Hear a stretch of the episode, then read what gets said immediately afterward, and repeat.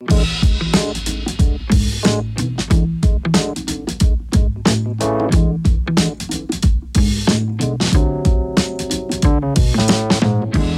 Jennings, and this is a Kiwi original. Today on the show, I'm joined by Laura from SafeStack, a company that helps businesses in New Zealand get secure. This isn't just the security hardware, it's about the security practices that you and every employee should be considering when you're going about your digital daily lives. There have never been as many attacks on New Zealand's digital infrastructure as there are at the moment, and we need to protect ourselves. And the way to do that is education first, and security and hardware and software on top of that. Laura knows her onions when it comes to this space and has some excellent training tools that you can get access to via SafeStack. Let's take a listen.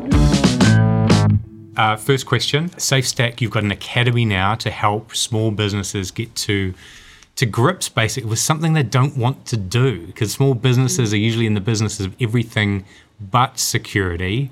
Uh, what what's the, the reason that businesses should actually care about security um, in the digital sense of what they're doing? Mm, absolutely. So all our businesses are interconnected. We're a big ecosystem. The big companies that you would normally associate with security use the smaller ones for their services. They buy products from them. So we, we all rely on each other to stay safe. The trouble is, uh, littler companies, those fast moving ones, those ones that don't look like those big enterprises, don't have anyone to help them with that. And they need to grow their own security behaviors themselves.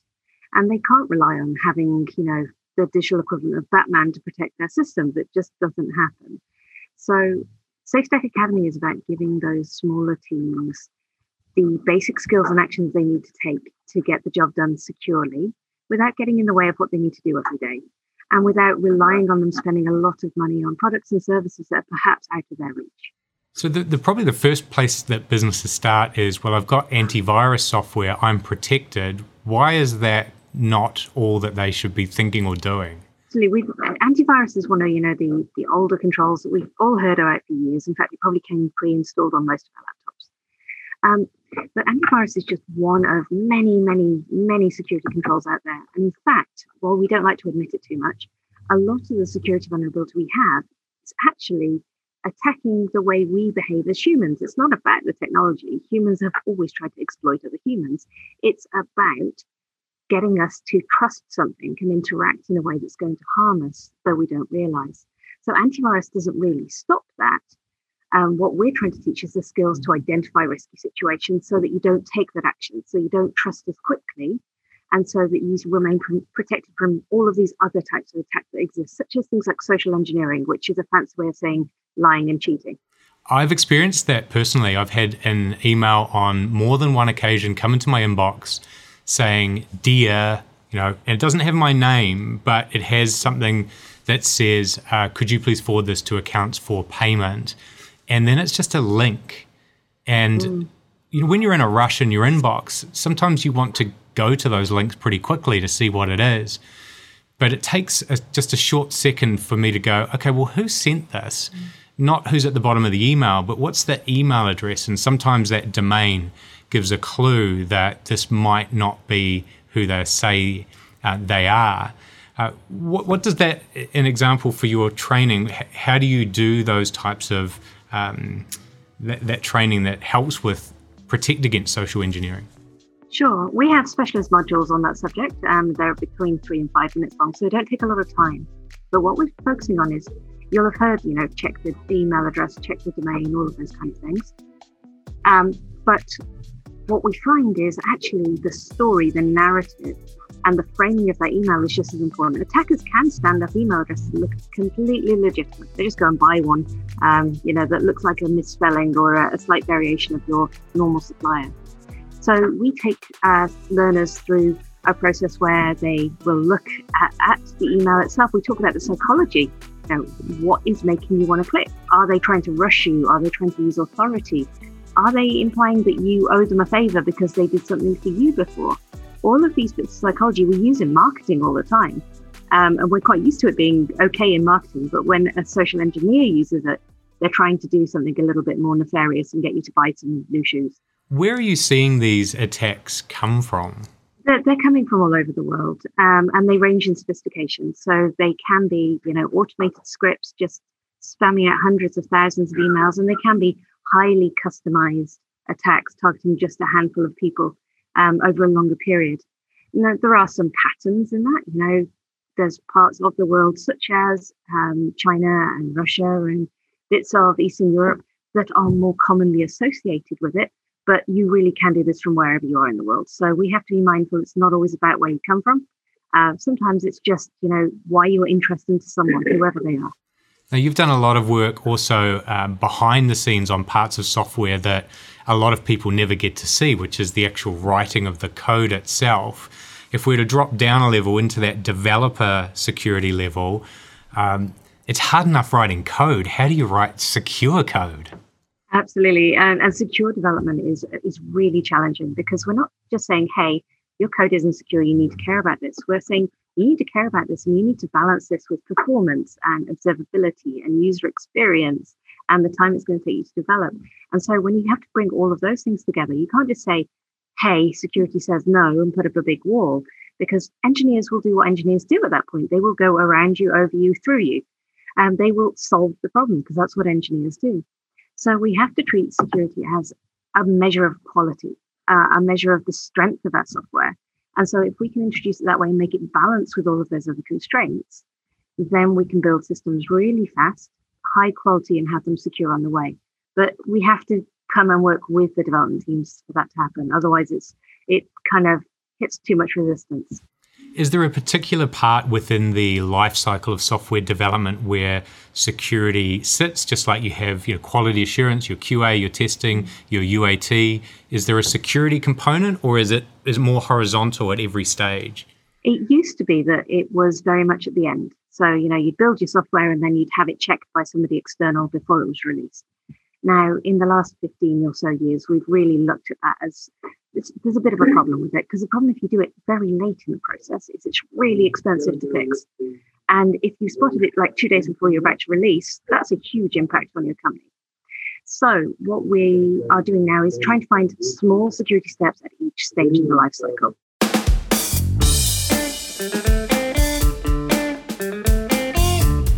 The New Zealand made Kiwi trademark is relied upon by over 1,500 New Zealand businesses to gain a market origin advantage in the markets they operate, both domestically and internationally. Check to see if the good service or software that you make is eligible at buynz.org.nz.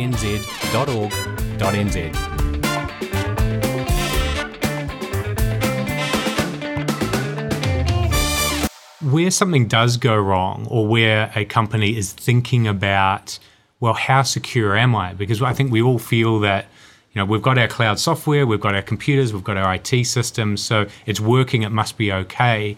Uh, what type of, of services do you offer as part of SafeStack that is goes beyond awareness and actually helps with, you know, testing some of these barriers? So we don't do testing. So um, it's one of the decisions we made when we founded almost seven years ago. It's very difficult to defend and test the same thing. You kind of have a conflict of interest. So there are many other organizations who can help you with that. Uh, we do have an advisory company called Safe Advisory, which um, helps teams to look at what they're building and work with their practices to take it from education to implementation. Awesome. And one uh, one final question I wanted to cover off is around uh, our capability as software developers in New Zealand. Buy New Zealand Made, we launched NZ Code uh, around six, seven months ago, and we've got 28 businesses now who are licensed as NZ Code organizations. Their, their developers are here. Uh, what do you see the, the future for the New Zealand development scene um, from the inside, from your perspective? So, I think the, the biggest development we're going to see is we need to make sure that all of our teams, no matter how big or small, have the same access to support around security and quality that our bigger ones do. New Zealand has a phenomenal number of small, fast growing software development teams who are building everything from financial technology through to your next dating app and everything in between. And if we wait till the company gets big enough to do security, then we're waiting too long. It's very hard to retrofit it.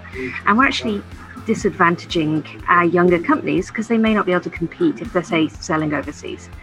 So I think what we're going to see is the in, embracing a more community approach, a collaborative approach to security and to, to software development, where we are pooling our resources and our approaches to make up for the fact that we might be a small island or we might not have many people, but we know what we're doing. We just need to support each other in doing it.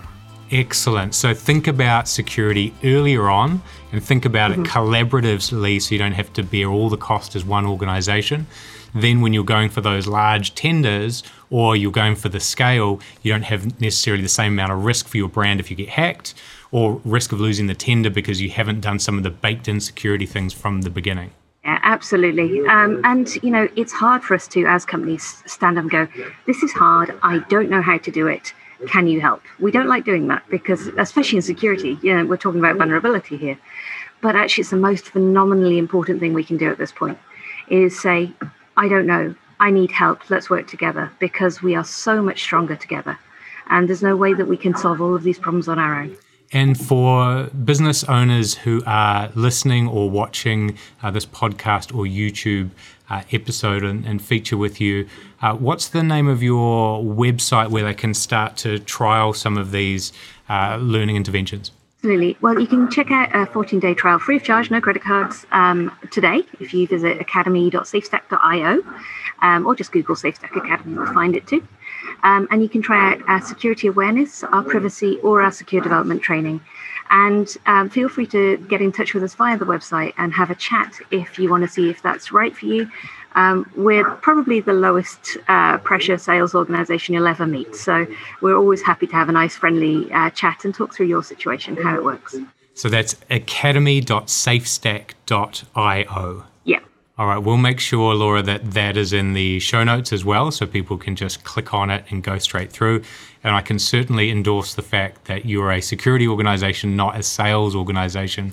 You were very generous with your time uh, with me last year when we uh, we had a couple of chats around New Zealand code and the positioning and, and what to cover and what to stay away from. So thank you for that. Not a problem. We're built on the idea that the entire system, whether you are a security person or an engineer or something in between, uh, you help each other out, and everything else takes care of itself. Be nice people, support each other.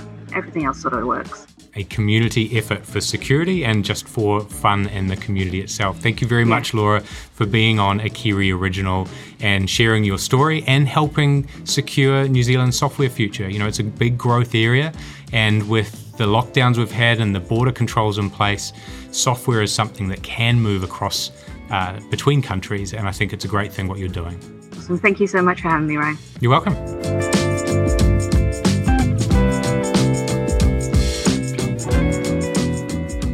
That's it for another episode of a Kiwi Original. Remember to subscribe on the podcast or on YouTube to receive the next episode. If you got value from this episode, please share it with someone you think could benefit. See you next time.